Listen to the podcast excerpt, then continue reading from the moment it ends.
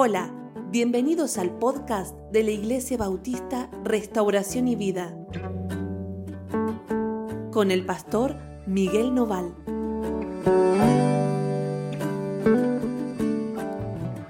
Hola, ¿cómo andan? Dios los bendiga muchísimo. Bueno, estamos contentos de compartir con ustedes el último, el último devocional de este mes de mayo. Sí, el último.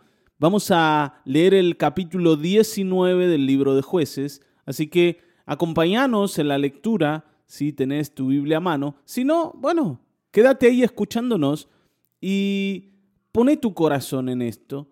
Hoy la lectura es larga, la verdad es esa, pero la historia nos va a ir llevando al pensamiento final y tiene que ver con una nación, un pueblo que haber dejado a su Dios, al haberse desviado de su Señor, se llenó de perversidad, llenos de perversidad. A veces uno dice, bueno, esto a nosotros no nos va a pasar, no nos va a ocurrir, no somos malas personas, pero eh, esa, ¿no? E, ese equilibrio entre lo bueno y lo malo no nos pertenece a nosotros si dejamos al Señor. Está bien, ¿no? Yo no puedo decidir cuán bueno voy a ser. En realidad yo estoy a merced de un mundo espiritual que me va a empezar a gobernar y me va a llegar a un me va a llevar, perdón, a un lugar a donde yo no quiero estar. Está bien, ¿no? La única salvación para nosotros es la relación con Jesucristo, nuestro Señor, porque es Él el que puede romper el yugo del pecado. Porque si no, todo aquello que genera esas atrocidades en esas personas que nosotros decimos son los delincuentes, los asesinos, los violadores, los malos del mundo, el pecado que produce eso que ellos hicieron también está en nosotros y puede producirlo en nosotros si es que le permitimos avanzar. Por eso muchas veces nos hemos eh, dado cuenta que hicimos cosas que nunca pensamos que podíamos hacer, que dañamos a personas que nunca pensamos que íbamos a dañar, que dijimos cosas muy, muy duras. Está bien, ¿no? Que si las hubiésemos pensado, no lo hubiésemos, no, las hubiésemos dicho. Y, y, se salieron de la boca, ¿no? Y se salieron del corazón. Y uno dice, ¡ay!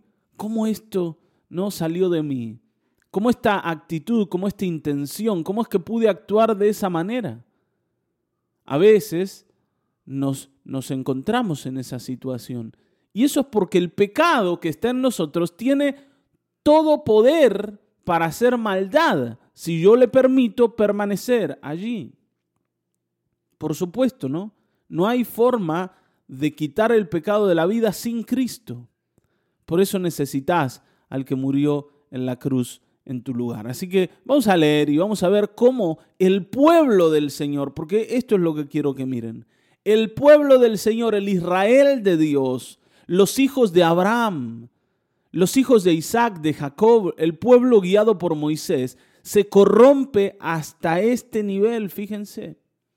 Dice, en aquellos días, cuando no había rey en Israel, hubo un levita que moraba como forastero en la parte más remota del monte de Efraín, el cual había tomado para sí mujer concubina de Belén de Judá.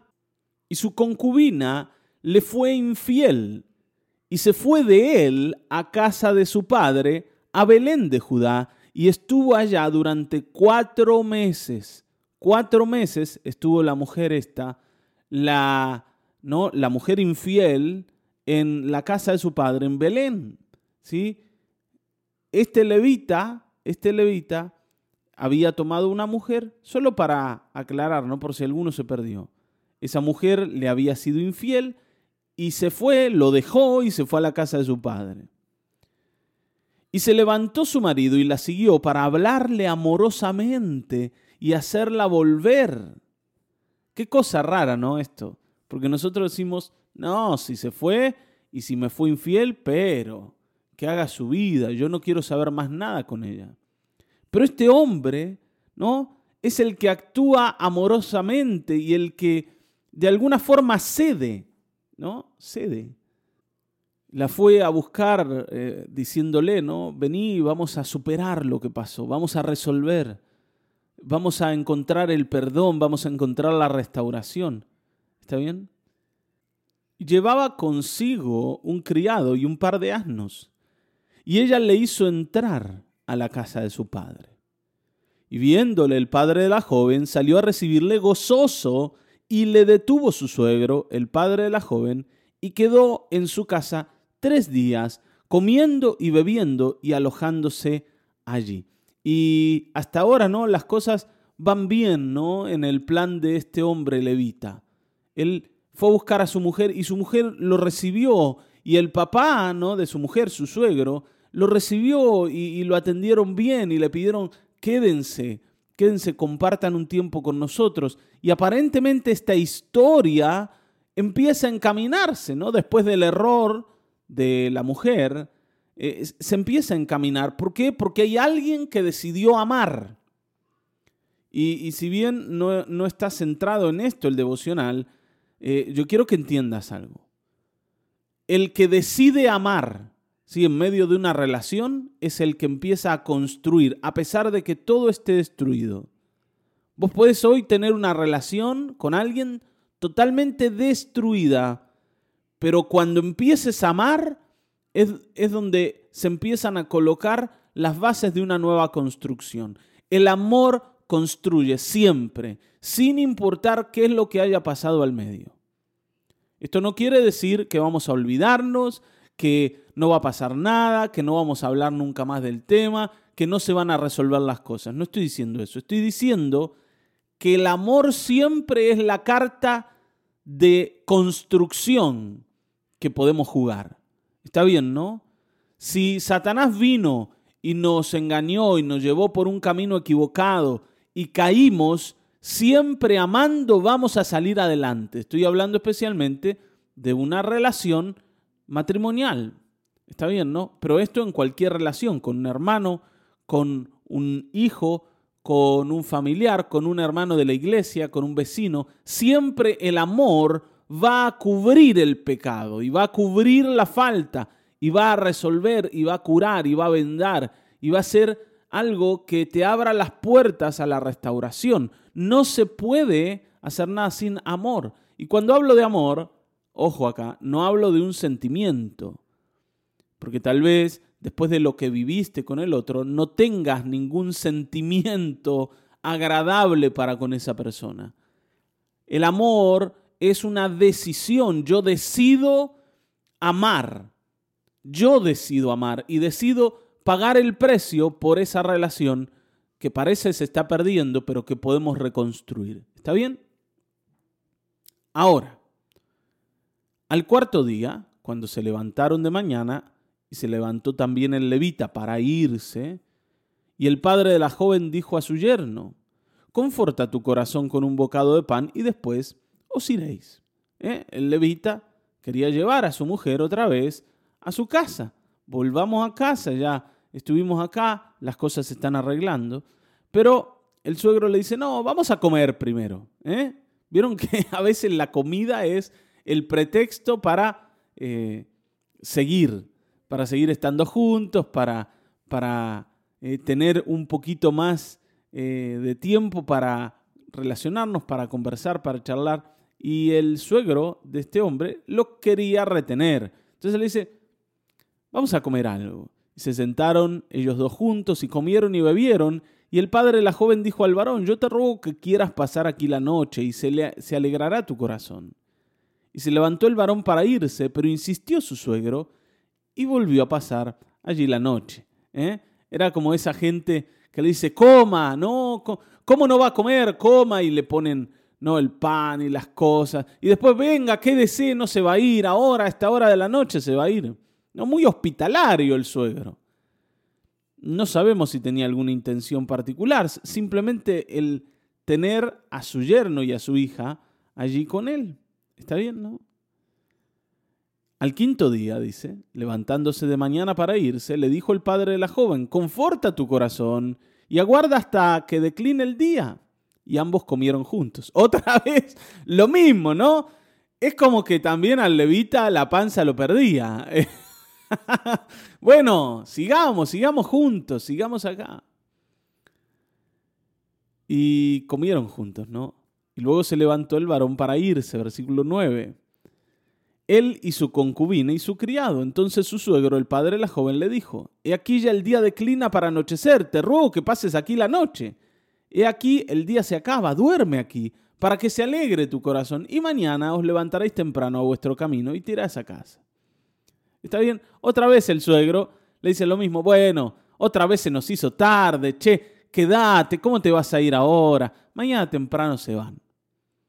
Pero ya se habían quedado una noche y entonces este hombre no quiere quedarse. Dice, más el hombre no quiso pasar allí la noche, sino que se levantó y se fue y llegó hasta enfrente de Jebús, que es Jerusalén. Está bien, ¿no? ¿Se acuerdan que eh, habíamos dicho que Jerusalén era una ciudad cananea? Antes se llamaba Jebús, luego se llamó Jerusalén. En días de David se transformó en la gran ciudad, en la capital de la nación, en el lugar que Dios eligió para establecer allí su templo. Hasta ese momento, o en este momento precisamente, y hasta los días de David, eh, Jerusalén no era lo que después supo ser. Ahora, este hombre se va de noche, está bien, se va de noche en un momento inapropiado, inapropiado para salir de viaje. No era como ahora, hermanos. ¿Está viendo? Los burritos, los asnos, los caballitos no tenían luces. Había que ir a la oscuridad y había que no enfrentarse a la noche. Y en la noche, en la noche, no, no se esconden los buenos, sino los malos. Está bien, ¿no? Entonces, este hombre llega hasta acá. Y estando ya junto a Jebús, y el día había declinado mucho, dijo el criado a su señor, ven ahora y vamos a esta ciudad de los Jebuseos para que pasemos en ella la noche. El criado le dice al, patrón, le dice, mira, no podemos seguir andando de noche eh, acá en la oscuridad. Vayamos y pasemos la noche acá y después vamos a seguir el camino, pero no, no podemos salir de noche, nos tendremos que haber quedado en lo del suegro, viejo. Ahora, este hombre no quiso quedárselo su suegro y tampoco va a, querer, va a querer quedarse en esta ciudad, en Jebús. ¿Está bien? Su señor le respondió, no iremos a ninguna ciudad de extranjeros que no sea de los hijos de Israel, sino que pasaremos hasta Gabá. Y dijo su criado, ven, sigamos hasta uno de esos lugares para pasar la noche en Gabá o en Ramá. Bueno, está bien. ¿Querés ir hasta Gabá? Bueno, vamos, vamos, está bien. No vamos a quedarnos acá, pero algún lugar tenemos que encontrar, no podemos seguir así. Y dice, y pasando, pues, caminaron y se les puso el sol junto a Gabá, que era de Benjamín. ¿Está bien? Gabá ya es ciudad israelita, no es como Jebús en ese momento no pertenecía a Israel, sino que Gabá era de Benjamín. ¿Se acuerdan de Benjamín, el último de los hijos de Jacob. Bueno, los benjaminitas eran poseedores de esta ciudad y se apartaron del camino para entrar allí a la, eh, no a la noche en Gabá y entrando se sentaron en la plaza de la ciudad porque no hubo quien los acogiese en casa para pasar la noche. Tampoco es que llegaron y dijeron vamos a un hotel. No, no había hoteles. La gente recibía a los extranjeros y los metía en su propia casa pero dice que nadie los recibió y entonces eh, terminaron en una plaza, esperando que alguien les abriera la puerta de la casa. Está bien, ¿no? No era muy buena la idea de que estuvieran ahí. Ahora dice, he aquí un hombre viejo que venía de su trabajo del campo al anochecer, el cual era del monte de Efraín, y moraba como forastero en Gabá, y recuerden, este hombre no era de ahí, era forastero, era extranjero. Pero los moradores de aquel lugar eran hijos de Benjamín. Y alzando el viejo los ojos, vio aquel caminante en la plaza de la ciudad y le dijo, ¿A dónde vas y de dónde vienes? Y él respondió, pasamos de Belén de Judá a la parte más remota del monte de Efraín, de donde soy. O sea, ambos eran del mismo lado. El viejo y él eran de Efraín y estaban en el territorio de Benjamín. ¿no? Son dos diferentes. Entonces este hombre, de alguna forma, empatiza con él, ¿no? Y dice, había ido a Belén de Judá, mas ahora voy a la casa de Jehová y no hay quien me reciba en casa. Estamos acá y no, no tenemos hospedaje. Nosotros tenemos paja y forraje para nuestros asnos, y también pan y vino para mí y para tu sierva y para el criado que está con tu siervo. No nos hace falta nada. En realidad, lo único que necesitamos es un lugar donde pasar la noche. Y el hombre anciano dijo, paz sea contigo, tu necesidad toda quede solamente a mi cargo, con tal que no pases la noche en la plaza. Y los trajo a su casa y dio de comer a sus asnos, y se lavaron los pies y comieron y bebieron. Y encuentra acá a un hombre que lo recibe bien. Está bien. Y la verdad es que las cosas parecen ir por el carril correcto. Todo va bien. Eh, pasamos ahí un momentito que no sabíamos dónde hospedarnos, pero ya encontramos, gracias a Dios. Pero cuando estaban gozosos, he aquí los hombres de aquella ciudad hombres perversos rodearon la casa, golpeando la puerta y hablaron al anciano, dueño de la casa, diciendo, saca al hombre que ha entrado en tu casa para que los conozcamos, para que lo conozcamos. Hermanos, estos hombres eran israelitas de la tribu de Benjamín y se fueron a la casa del viejo y le golpeaban la puerta para que el viejo les entregue al hombre. No dice, bueno, pero lo querían conocer. No, no, lo que dice ahí es que ellos lo querían abusar sexualmente. Ellos querían abusar del hombre, querían violar a este hombre, sexualmente hablando. ¿Te das cuenta? Era una locura. Era una locura. Eran hombres malos. O sea que ellos eh, lo que hacían era abusar de todos los que venían y visitaban la ciudad. Y salió al encuentro el dueño de la casa y les dijo, no, hermanos míos, os ruego que no cometáis este mal, ya que este hombre ha entrado en mi casa, no hagáis esta maldad. He aquí mi hija virgen y la concubina de él yo os las sacaré ahora. Humilladlas y haced con ellas como os parezca. Y no hagáis a este hombre cosa tan infame. Dice, ¿cómo? Les, les ofreció a las chicas. Les ofreció a las mujeres. La verdad es que esto no, no resiste ningún análisis, ¿no? Ni, ni podríamos decir una cosa o la otra. Lo que sí sabemos es que cuando la perversión aparece, cuando la perversión aparece, no hay forma de arreglarlo. Cuando los perversos empiezan a tomar lugar, no hay manera de reparar nada. Estamos a merced de la locura, estamos a merced de Satanás, de los demonios, de la destrucción total. Y no hay forma de que esto sea mejor. Y, todo lo que el viejito tiende a hacer es a proteger al hombre y a querer entregar a las mujeres. Mas ellos, ¿no? Estos hombres no le quisieron oír, por lo que tomando aquel hombre a su concubina, la sacó y entraron a ella y abusaron de ella toda la noche hasta la mañana y la dejaron cuando apuntaba el alba. Para calmar a estos que iban a derribar la casa, lo que hacen es sacar, el hombre toma a su concubina y la saca y se las entrega a estas bestias. Y dice que ellos la tomaron y la abusaron toda la noche, toda la noche hasta la mañana. Y la dejaron cuando apuntaba el alba. Es una, una atrocidad. Y cuando ya amanecía, vino la mujer y cayó delante de la puerta de la casa de aquel hombre, donde su Señor estaba hasta que fue de día.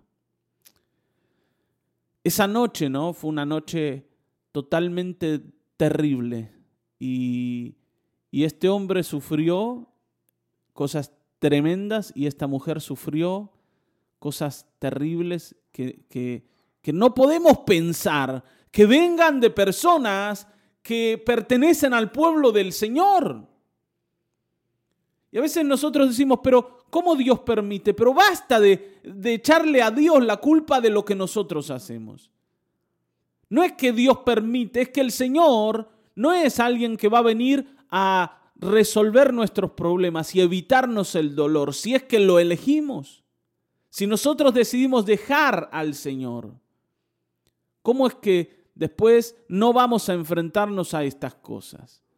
Lo vamos a hacer y el Señor no va a evitarlo, porque es el camino que nosotros queremos. Hermanos, hay, hay veces que nosotros pensamos, ¿por qué Dios no me evitó el error? ¿Por qué el Señor no me detuvo de hacer las cosas mal? Es que el Señor no te tiene que detener, el Señor te tiene que enseñar y el que se tiene que detener sos vos. Y la enseñanza del Señor está ahí. Cuando esto nos gana y los errores se vuelven grandes y las pérdidas son catastróficas, lo único que podemos hacer es hacernos responsables del problema. No podemos hacer otra cosa. Está bien, ¿no? Dice, y se levantó por la mañana su señor y abrió las puertas de la casa y salió para seguir su camino. Y aquí que la mujer, su concubina, estaba tendida delante de la puerta de la casa con las manos sobre el umbral. Y él le dijo, levántate, vamos. Pero ella no respondió. Entonces la levantó el varón y echándola sobre su asno, se levantó y se fue a su lugar. Y llegando a su casa, tomó un cuchillo. Estaba muerta esta mujer, ¿no? Y llegó eh, a su casa, tomó un cuchillo y echó mano de su concubina y la partió por sus huesos en doce partes. No, bueno, esto es una, una locura y le envió por todo el territorio de Israel. Y todo el que veía aquello decía, jamás se ha hecho ni visto tal cosa desde el tiempo en que los hijos de Israel subieron de la tierra de Egipto hasta hoy.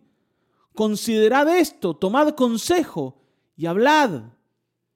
Y yo sé que esto es una locura total, que este hombre haya tomado a su mujer y la haya descuartizado y la haya enviado, ¿no? a recorrer toda la nación, pero es la única forma en que este hombre tuvo para decirle a Israel, esto es lo que somos. Esto es lo que somos. Esto fue hecho por nosotros. Démonos cuenta del lugar en donde estamos. Hoy tenemos, ¿no? Noticias que leemos en el diario, que aparecen en la tele, que vemos en internet, en el celular. Te suena la alarmita y te, te dicen lo que está pasando del otro lado del mundo. En este caso no, no, no era así. Y a este hombre se le ocurre hacer esta locura simplemente para que Israel se dé cuenta de lo que le está pasando, del cáncer que está creciendo en el corazón del pueblo de Dios. No, no, podemos hacer otra cosa hoy que responsabilizarnos de lo que nos pasa. No podemos. Evidentemente, no, esto no tiene ningún análisis. Es uno de los pasajes más, más duros de toda la escritura. Más crudos, más duros, más terribles, más inentendibles, ¿no? A los que uno no les haya razón. Pero lo que sí es claro es que cuando encontramos la maldad, tenemos que enfrentarnos a ella, tenemos que responsabilizarnos de ella y tenemos que hacer algo para sanarnos. No podemos mirar para otro lado, no podemos olvidarnos de que está ahí. Yo sé que a ninguno de nosotros nos gusta mirar esas cosas negras, oscuras de la vida. Uno más bien quiere esconderlas, ¿no? Quiere olvidarlas, quiere que queden en el pasado. Pero dejándolas ahí en el pasado, no se resuelven. No se resuelven. Yo tengo que visibilizarlas. ¿no? que es una palabra que usamos mucho hoy. Hay que visibilizar los problemas.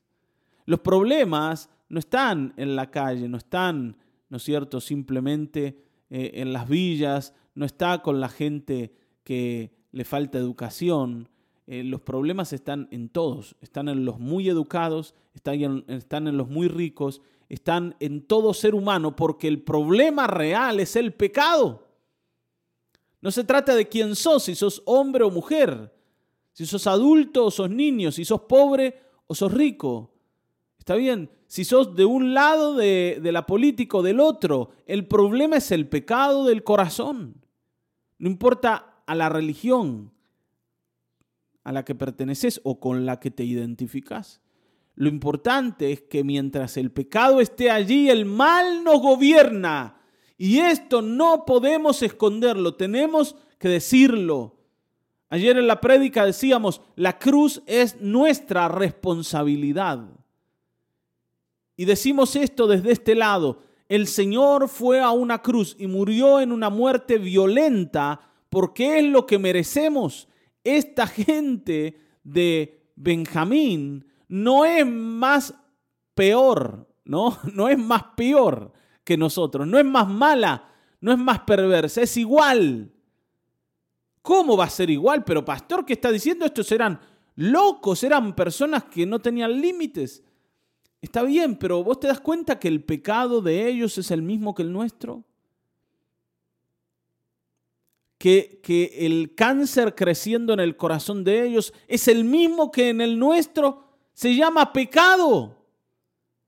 Partió del Edén y se nos ha propagado, por supuesto, ¿no? Algunos lo perfeccionan y lo llevan a un punto de desarrollo muy alto y otros no tanto. Pero cuando el Señor venga a juzgar al mundo, va a juzgar el pecado y va a juzgar a esta gente y a nosotros, si es que no vamos a Cristo para que nos sane, de la misma forma. Entonces hoy hagámonos cargo de lo que nos pasa. No escondamos bajo la alfombra la basura. Tenemos por costumbre un poco eso. Pero hoy necesitamos mostrar lo que ha ocurrido, mostrar lo que ha pasado. Yo tengo que mirar mi maldad, yo tengo que mirarme en el espejo de la escritura y entender quién soy delante de Dios. Tal vez delante de mi propia opinión soy una buena persona, no le hago mal a nadie, yo quiero ayudar a la gente y está bien, nadie te va a condenar por eso. El problema no es eso. Está bien, no, el problema no es eso. El problema es que eso que haces, eso bueno que haces, no resuelve el pecado. ¿Te das cuenta? No estamos diciendo que lo que haces no sirve para nada. Estamos diciendo que el pecado, a pesar de todo lo bueno que podamos hacer en la vida y que seamos personas totalmente altruistas y nos demos enteros, ¿no? Nos ofrendemos enteros a la gente. A pesar de eso, el pecado va a seguir estando ahí porque el único que puede quitarlo de la vida es Jesucristo. Por tanto, hoy al mirarnos en el espejo, de Dios, tenemos que concluir en que sin Cristo estamos perdidos. No importa que nos llamemos a nosotros mismos el pueblo de Dios. Yo necesito a Cristo y lo necesito hoy. Y no hay ningún tipo de margen para que yo evalúe otras posibilidades. Porque el pecado sigue avanzando y nos va a conquistar si se lo permitimos. ¿Está bien? Hermanos, vamos a orar y vamos a ponernos delante de Dios y vamos a decir, Señor, no queremos, no queremos que esto siga avanzando. Queremos llegar a la cruz de Cristo donde podemos ser sanados. Padre, en el nombre de Jesucristo, oro por mis hermanos, oro por la iglesia, oro por mí mismo. Señor, por favor, te necesitamos. Señor, no permitas que el pecado avance en nosotros hasta tomarlo todo, hasta controlarnos, hasta dominarnos, hasta llevarnos al lugar donde no queremos estar.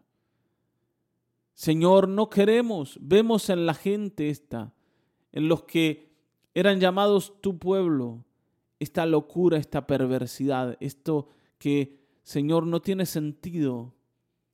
Mira, Señor, pero así como este hombre de una manera tan brutal y tan terrible le mostró a toda la nación lo que había ocurrido, y la nación entendió que tenían que hacer algo para resolver lo que les pasaba, así nosotros también necesitamos entender esto y tomar decisiones firmes para no quedarnos bajo el yugo del pecado. Para no quedarnos a merced de él, Señor, en el nombre de Cristo Jesús, danos gracia y llévanos a la cruz, donde sí podemos ser curados de tan grande enfermedad. En el nombre de Jesucristo. Amén, Señor. Amén. Amén. Hasta aquí hemos llegado.